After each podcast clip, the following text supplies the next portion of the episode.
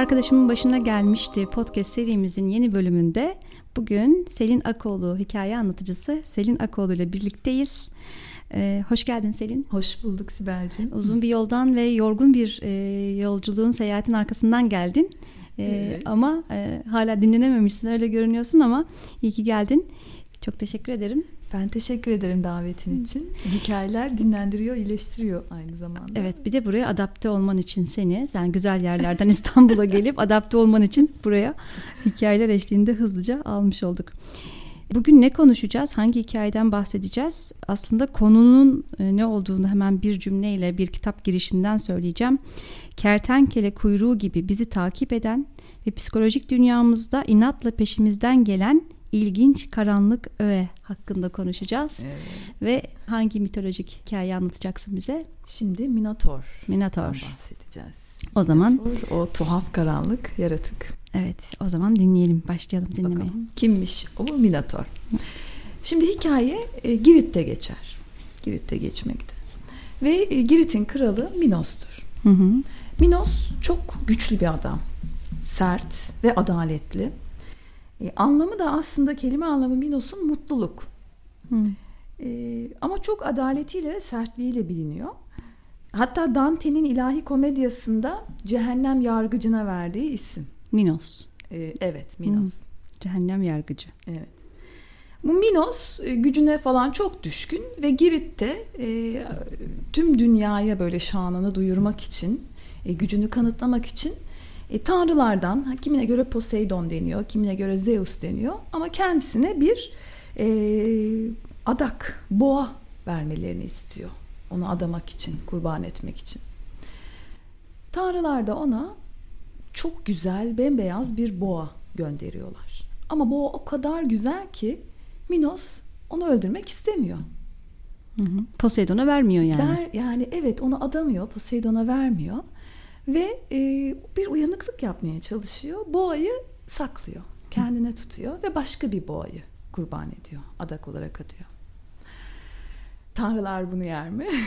Tabii ki. Tabii ki. Ve onların... mutlaka azapları olur arkasından. evet, onların gözünden asla kaçmaz. Poseidon diye hani anlatmış olayım. Poseidon bunu fark edince tabii ki çok öfkeleniyor. E, ne yapsam ne etsem diye düşündükten sonra e, Eros'u görevlendiriyor. Eros diyor sen git Minos'un karısı Pasifea ona diyor okunu at ki o da o boğaya aşık olsun.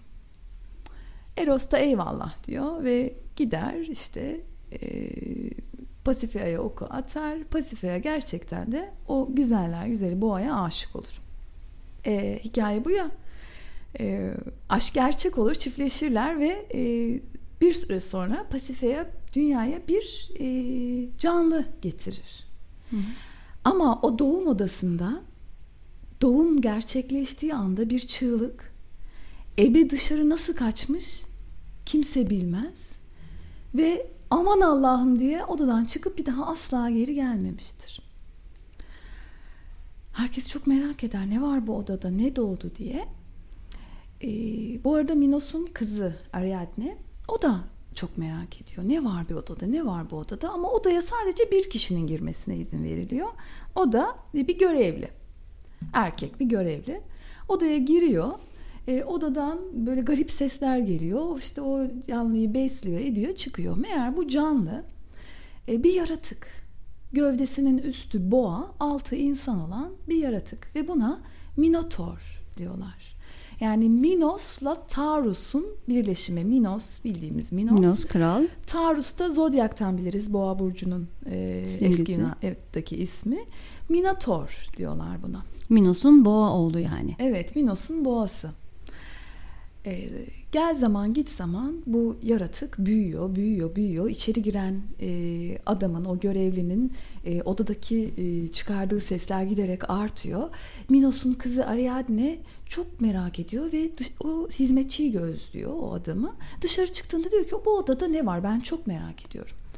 O da diyor ki ben bununla ilgili sana hiçbir şey söyleyemem yoksa Kral Minos beni öldürür. E kız babasını biliyor ne kadar sert bir adam olduğunu ve hani adam canından olmasın diye hiç ısrar da etmiyor. Ama gel gelelim günlerden bir gün bu hizmetli odaya girer ama bir daha çıkmaz. Oh. Artık bu Minotaurus'a, Minotaur'a hiç kimse hükmedememektedir. Ve Kral Minos ne yapacağını bilemez. Ee, bu kadar zararlı bir yaratığı ne yapsam ne yapsam diye düşünür. Bu arada burada e, bir mucit vardır. Ülkenin mucidi. Zamanında Girit'e sığınmış. Aslında Atinalı olan. Onun Hı-hı. hikayesine belki sonraki Başka zaman gireriz. E, bir buluşmada gireriz. Daidalos diye bir mucit yaşıyor Girit'te. Kralın adamı. Diyor ki bak diyor böyle böyle bir yaratık var. Bunu nasıl ortadan yok ederiz? Öyle bir şey yap ki bunu kimse görmesin. Daidalos düşünüyor, taşınıyor, biraz da kaşınıyor. En sonunda yerin altına bir labirent yapmaya karar veriyor. Hı hı. Ama öyle bir labirent ki yaparken bile işçiler içinde kaybolup ölüyorlar. Daidalos bile e, ne yaptığının farkında değil. Çözümü tam olarak kendisi bile bilmiyor ve içeri girip çıkarken hep ip kullanıyor. Çünkü geri çıkış yolunu bulması imkansız. O kadar karışık bir labirent. Labirintus deniyor buna da zaten. Labirintos hı hı. deniyor. Ee, sonra Minotaur'u bu labirentin göbeğine bırakıyorlar. Sonra labirentin dış kapısını kapatıyorlar. Ve Minotaur'dan bu şekilde kurtulmuş oluyorlar. Ama tabii ki bu yaratığı beslemeleri de gerekiyor. Bu arada Girit'in de Atina ile husumeti var, savaşları var ve son savaşta Girit galip olmuş. E, onlardan da haraç olarak 7 yıl denir. Bir de 9 yıl denen kaynaklar da vardır, diyen kaynaklar da vardır. 7 yılda bir 7 genç erkeği ve 7 genç kadına toplam 14 kişiyi e, adak alıyor Atina'dan. E, bizim Minos. Minator'a vermek Hı-hı. için. Bunlar Girit'e geliyorlar. E, Girit'e gelirken tabii ki çok üzgünler. E, gemiyle geliyorlar ve o gemiye siyah yelkenler çekilir her zaman. Kurbanlar çünkü evet, onlar. bunlar kurbanlar. Minator'a verilecekler ve ölecekler. E, Böyle böyle zaman geçiyor. Bu arada Ariadne çok üzgün. Babasının bu yaptığı zalimliklerden çok mutsuz ama ona karşı da gelemiyor. Sözü de geçmiyor. E, bu 7 yıllardan birinde bu 14 kişinin arasında en sonunda e, Teseus geliyor. Teseus da bir başka kahramanımız. Hı hı. Bilerek mi geliyor? Evet bilerek geliyor çünkü o da aslında e, kral soyundan e, bir kahraman ve kendi ülkesinde birçok şeyler başarmış. Yine e, ezilmiş, e, hor görülmüş ama kendini ispatlamak zorunda kalmış. Klasik Yunan kahramanlarından birisi. E, onun da e, bu şeye seçilme zamanı geliyor ama diyor ki ben diyor bu zulme artık bir son vereceğim. Gideceğim ve bu yaratık her neyse Minotor mudur nedir bunu öldüreceğim diyor. Kafasına koyuyor ve o sene gemiye o da biniyor. Teseus da biniyor geliyor.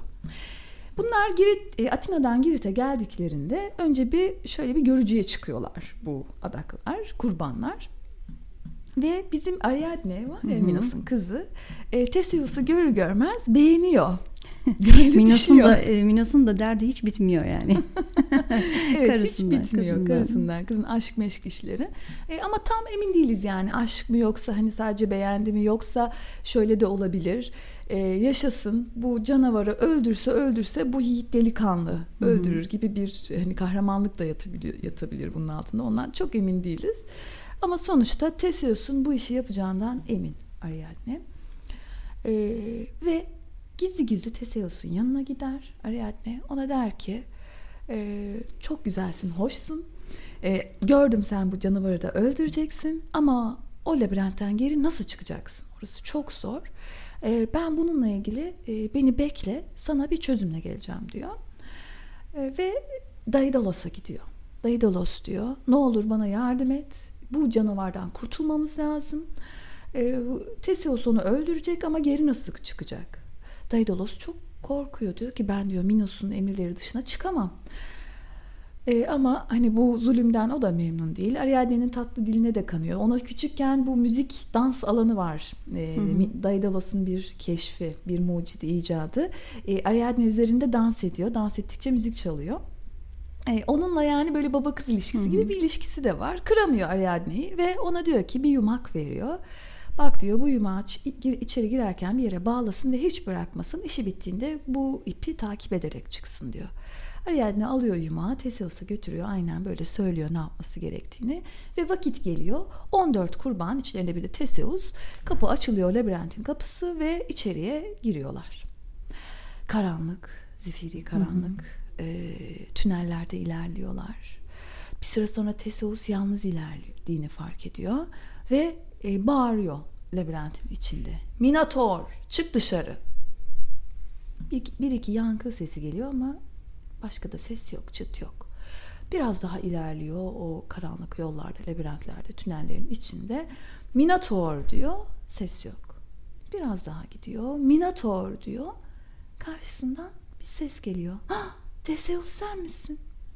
O diğer 13 kişi meğer hiçbirbirinden ayrılmamışlar. Korkudan öyle büzüşmüşler, bir köşeye silmişler, oturuyorlar. Teseus'u görünce çok seviniyorlar ama o anda arkadan Minotaur geliyor. Hı hı. Tabii ki bizim kahramanımız allem edip, kallem edip Minotaur'u oracıkta öldürüyor. Ve Ariadne'nin verdiği iple diğer 13 adada yanına alarak e, labirentten yukarıya çıkıyorlar. Hı hı. Ariadne onları çıkışta bekliyor ve e, bir gemi ayarlamış kaçmak için e, Teseus'la birlikte gemiye biniyorlar ve oradan kaçıp gidiyorlar. Orada yine arada başka ufak tefek hikayeler daha var. Dionysos aslında Ariadne ile evlenecek daha sonra. Ee, ama en sonunda o küçük aradaki olayları atlarsak Teseus evine dönüyor. Ama o kadar çok kargaşa oluyor ki yolda. Ee, babası ona e, şeye gelmesi için Egeus babasının ismi e, aslında bu Girit'e gelip Minotor'la savaşmasını hiç istememişti. Ve Teseus onu ikna etmişti. Babası en son şu şekilde ikna olmuştu. Tamam git. Ben de inanıyorum bunu yapacağını ama geri dönerken ne olur siyah yelkenleri asmayın. Eğer sen hala hayattaysan beyaz yelkenleri asın. Bu şekilde bir anlaşma yapıyorlar aralarında. Ama işte Teseus böyle Ariadne'dir, şudur budur, Dionysos'tur, o yoldaki maceralar, kargaşalar derken Tina'ya dönüş yolunda unutuyor. Hmm beyaz yelkenleri asmayı ve siyah yelkenlerle gidiyorlar. Ama babası da Egeus da e, büyük bir heyecanla onları beklerken çok uzaklardan o gemideki siyah yelkeni görünce oğlunun Teseus'un öldüğünü zannediyor ve oracıkta kendini uçurumdan denize bırakıyor. O denize de bu şekilde adını bedeniyle beraber adını da vermiş oluyor. Biz oraya artık Ege Denizi Ege Denizi diyoruz. Ege, Ege, Aegeus mu? evet Aegeus, Aegeus. Süper. diye geçiyor. Sonra da Teseus kral olur. Evet. Ülkesinde, Masalın bitiminde Atina kralı oluyor. Evet. Teseus. Çok güzel ve içinde e, sen anlatırken e, notlar aldım. Daha önce düşünmediğim şeyler aklıma geldi. Ne ilginç değil mi? Aslında hikayeyi okuduğum, bunu üzerinde konuştuk falan ama dinlerken yeniden evet. notlar şeyler geldi evet. aklıma. Bugün aslında biz Robert Johnson'ın o dediği girişte söylediğim kertenkele kuyruğu gibi bizi takip eden ve psikolojik dünyamızda inatla peşimizden gelen ilginç karanlığı, gölgeyi konuşacağız. Evet. Çünkü aslında Minator ve e, içinde tutulduğu labirentler gölgenin saklandığı hepimize ait olan gölgelerimizi sakladığımız yerler. Hı hı, hı. E, ve e, burada ilk şeye bakıyorum hikayenin daha girişinde e, o kadar adaletli bir kral var Minos ama uyanıklık yapıyor. Evet. Yani dışarıya verdiği bütün o dişamlı adalet e, maskesi ya da personası diyelim arkasında uyanıklık gölgesi var evet, ve bir an tam tezat bir gölge tezat büyütüyor aşağıda. ve aslında e, kimse onun o kadar kızını bile cezalandırabilecek adil e, kralın uyanıklık yapacağını tanrılar bile düşünmeden ona çok güzel bir boğa verebiliyorlar. Evet, evet. Ama gölge işte orada rahat durmuyor bir yerde çıkıveriyor. Evet. Zaten nerede ışık varsa, neyle parlıyorsa insan e, arkasında tam tersinde çok e, gizleyebildiği veya gizleyemediği bir gölgesi vardır. Evet, peki gölge aslında klasik e, tanımında işte kabul edemediğimiz şeyleri bastırmak diye söyleriz ama şöyle de tanımlayabiliriz gölgeyi. Olduğumuz ama asla olmak istemeyeceğimiz, olmadığımız ama olmaya özendiğimiz şeyler gölge oluyor. Çünkü biz doğduğumuzda aslında büyürken her şeyin zıttıyla birlikte bizim e, biyolojimizde, psişemizde mevcut. Hı hı. Ama toplum bizi bak bu kabul edilebilir, bu kabul edilemez. Hı hı. Bunu e, tolere edebilirim ama bunu asla etmem e, şekillendirmesiyle biz o gölgeleri labirentlerimize göndermeye başlıyoruz. Hı hı hı. Ve e, bazılarını asla kabul edilemeyecek olan bazılarını da sıkı sıkıya bastırıyoruz. Oraya böyle bir enerji veriyoruz. Düşünsene e, Minotaur'un saklanması için Daedalos'tan şehrin altında kocaman kocaman bir labirent evet, yapılıyor ve onun için e, adamlar gücü, evet, tabii insanlar evet, feda emek. ediliyor. Evet, ne kadar evet. büyük bir enerji Evet. ve ne büyük bir çaba var. Büyük bir psikik enerji çalışıyor orada. Aynen bizim de Sırf bastırmak için. bizim de psişemizde aslında aynen bastırmak için o gölgeyi kimse görmesin, kimse duymasın onun sesini diye bastırdığımız derinlere gönderdiğimiz e, gönderirken kullandığımız büyük bir enerji var. Evet. Ve bu nedenle zaten e, Jung da diyor ki eğer biz e, gölgemizi kabul etmez bastırırsak enerjimizi oraya yoğunlaştırırsak diğer taraflarımız hep eksik kalacak. Evet. Ama burada tabii e, güzel olan şey şu hikayede e, tarif ettin ya böyle Minos'u Hı çok güzel bir şehir. Hı hı hı hı. E, şey Girit Girit. Hı hı. Girit'i. Çok güzel bir şehir. Ee, çok parlak bir şehir, çok ihtişamlı bir şehir. Dışarıdan gördüğümüz Hı hı, o. hı. Ama kimse Şehrin bilmiyor. altında. Şehrin altında neler var. Evet, evet. İnsan yiyen bir Bu canavar o kadar var. güzel bir paradoks ki her yerde işliyor. Yani Hı hı. masallarda, mitolojilerde çok net olarak görüyoruz. Ama dönüp kendi içimize baktığımızda kendi içimizde de görüyoruz. Ve bu psikik enerji konusu çok önem verdiğim bir şey benim Hı hı. de.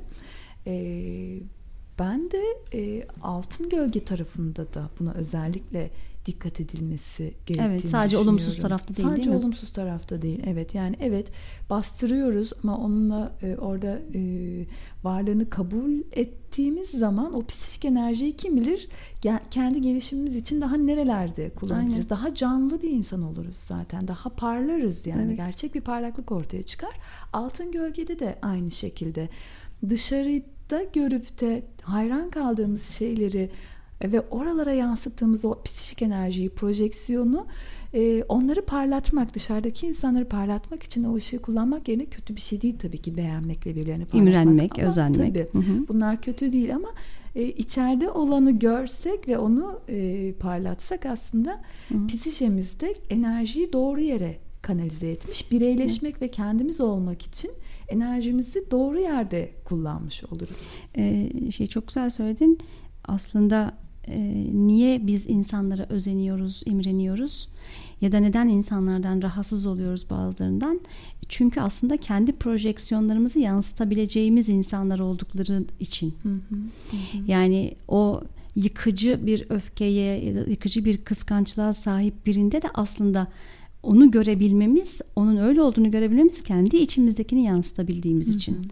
Aynı şekilde e, çok görünür olan, kendini yetenekleriyle gösteren birine özenmemiz ama biz de yok ya ben yap- yapamam dediğimiz her şeyi oraya yansıttığımız için Evet. görünür hale getiriyoruz. Evet. Yani ışığı oraya tuttuğumuz Evet. için. Ama o ışık aslında kendi içimizde olduğu için. Evet. Ee, yine bu Robert Johnson'dan bahsediyorum. Robert Johnson e, Gölgene Sahip Çık e, kitabının yazarı. E, çok güzel bir cümle var orada. Özerk hale gelen gölge ruhsal yuvamızda korkunç bir canavardır diyor. Özerk hale gelen. Ne demek özerk hale gelen? Evet. Ona besleyip besleyip besleyip işte Min- Minotaur gibi e, İpleri onun eline vermek aslında. Aynen öyle. O bir artık canavara özgür, dönüşmüş. kendi istediğini yapabilen, senden bağımsız, seni Evet. istediği zaman ele geçirebilen, Aynen kafasına göre takılan Tabii. bir e, arketipe dönüşüyor aslında. Zaten e, eğer onu başıboş bırakırsak işte e, derinliklerde o beslenerek beslenerek büyüyor ve dediğin gibi artık onun bir karakteri oluyor. Yani gölgelerimizin artık bir kişiliği vardır diyor e, Jung'da. Her gölgemiz bu kadar beslenir ve unutulursa bir köşede artık o ayrı özerk bir kişiliğe bürünür diyor. E, ve çok da e, güzel bir şey daha var. Bilinçli kişiliğimiz yani bildiğim ben ne kadar rafine ise ne kadar düzgün, ne kadar idealize, ne kadar böyle hani çok iyi, çok e, işte merhametli, çok şefkatli, özverili. Hani her şeyin böyle çok rafine olması. Hani bakıyorsun bazı insanlara gerçekten diyorsun ki ya bu kadar olabilir mi? Bu kadar düzgün. Diyor ki işte her ne kadar şeyse, rafine ise e, o kadar çok gölge oluşturur Evet. içinde. O da şey işte e, hani fiziksel olarak baktığınız zaman e, düşünelim o ışık gölge mekanizmasını. Işık ne kadar parlaksa gölge o kadar koyu koyu, koyu renklidir. Doğru. Doğru. Yani gerçekten dediğin doğru. Yani dışarıda bir şeyi ya bu kadarı da normal mi dediğimiz çok aşırı parlak bir şey görüyorsak Evet. Emin olalım kişi kendi bile belki de öyle. farkında Hı-hı. değil. Belki biz bile fark edemeyebiliriz Tabii. kimi zaman ama aşağıda o kadar karanlık bir şeyler bir yandan büyüyor, büyümeye devam ediyor. Ama Hı. bunu aslında bunu yola getirmenin bir yolu var Ariadne'nin. Evet. İpi. İpi. Güzel. Şimdi e, şey e, gölgeyi bilinç dışında e, bırakıp eğer onunla ilgili akıllıca bir şey yapmazsak e, büyük bir bedel ödememiz gerekir Hı-hı. diyor yine Gölgene Sahipçi kitabında. Eğer onu akıllıca bir şey yapmazsak bir gün gelip işte sahip, en çok besleyeni yedi farkındaysan. Hı hı, Onu hı. hayatta tutan o görevliyi yedi ilk önce. Hı hı, hı. Yani kendi besleyen tarafımızı biz bizim beslediğimiz tarafa biz bize zarar veriyor evet. zaten ilk önce. Ve e, gölge bir biçimde akıllıca ya da budalaca hakkını talep edecektir hı hı. diyor. Hı hı. Ee, yani kişinin kendi karanlık doğasının karanlık yanını reddetmesi karanlık depolamak ve karanlık biriktirmektir. Hı hı. Hı Ee, ip burada o zaman neyi sembolize ediyor sence? E, ip de aslında o e, labirenti eğer e, karanlıklar diyarı ve psikimizdeki bilinç dışıysa hı hı. eğer evet. o ip e, bilince getirmek için e, aslında bilinci bilincin yolunu sembolize Çünkü o iple bence. yukarı çıkıyor değil mi? Evet. O ip yani, sayesinde o bilinç dışında hı. kaybolmuyor ve hı hı. hani tünelin sonunda ışığı görüyorum derler hı hı. ya. O ışığı, aydınlığı ışık bilinçtir biliyorsun. Evet. Ee, karanlıkta bilinç dışıdır. O ışığı görebilmemiz için bize bir araç oluyor bu hı hı. ip. Hı hı. Aslında farkındalık oluyor. Yani ben gölgemi fark ediyorum. Yani şöyle çok günlük hayattaki basit bir mekanizma olarak biri bir şey yaptı. Çok öfkelendim. Çok kıskandım. Bir şey oldu. Eğer bunu yaparsam e, o gölgeye şey veriyor. Adakları veriyorum aslında. Hı hı, adakları Besliyorum veriyorum. Onu. Besliyorum. Evet. Ama eğer bir gün tıpkı Ariadne'nin yaptığı gibi Teseus gibi biri gelirse ve gölgemi o sinirlendiğim, öfkelendiğim zaman a bir dakika belki de burada bir gölge var deyip durup e, oradaki gölgeyi de görebilirsem aa doğru ya ben resmen düpedüz kıskanıyorum. Hı hı. Peki burada neyi kıskanıyorum? Mesela atıyorum e, bu bir örnek olsun. Bunu yaptığımız zaman işte o ipin ucundan tutmaya başlamış oluyoruz. Yavaş yavaş o ip de şeydir bir yolculuktur yani hı hı. o ipi tutar tutar tutar gidersin. Aslında yani çok güzel bir sembol değil mi? Kendini e, eğer ip olmadan bir kılavuz olmadan bir e, sabitleyici kendini sabitleyeceğin bir yer Çapa. olmadan atarsan eğer evet. karanlığa oradan çıkman çok zor. Çok zor. Ama bir kılavuzun olursa takip edebileceğin bir yol olursa hı hı. o seni tekrar bilince hı hı. ve yukarıya çıkaracak. Çıkarır. Evet. Çünkü o bilinç dışı çok e, karma karışık, kaotik bir yerdir. Yani bildiğimiz dünyanın düzeni falan geçerli değildir. Orada gerçekten de Hansel ile Gretel masalındaki gibi hmm. e, geride bir iz bırakman gerekir ki dönüş yolunu bulabilesin. Yoksa o karanlık ormanda kayboluruz. Çok güzel. Ee, bir de aslında hem Jung'un da çok söylediği bir şeyi burada söylemek lazım. Gölgeyi fark etmediğimizde yani gölgeyi yokmuş gibi davrandığımızda e, beden konuşmaya başlar diyor. Hmm, Psikosomatik evet. hastalıklar şeklinde, e, semptomlar şeklinde e, ortaya e, çıkarır. Muhakkak kendini çıkarır. Bazen de diyor e, bu kasvetli ruh hali e, olmadık bir yerde. Yani çok kibarsın diyeyim. Çok kibar bir e, şey sunuyorsun. E, izlenim veriyorsun insanlara ama altta da karanlık tarafta da kaba tarafların var. Evet. Bu kaba taraflarını hiç kabul edemediğin için tutuyorsun tutuyorsun tutuyorsun ama bir gün bir anda egonun yani. egonun böyle bir e, sağa sola baktığı bir anda o kabalık pat diye çıkıveriyor. Evet. Evet. E, ve herkes şaşırıyor. Kendin de şaşırıyorsun. yani çok da kibardı aslında nasıl böyle bir şey çıktı ağzından. Dil sürçmeleri Dil falan sürçmeleri da öyle. Şakalar öyle.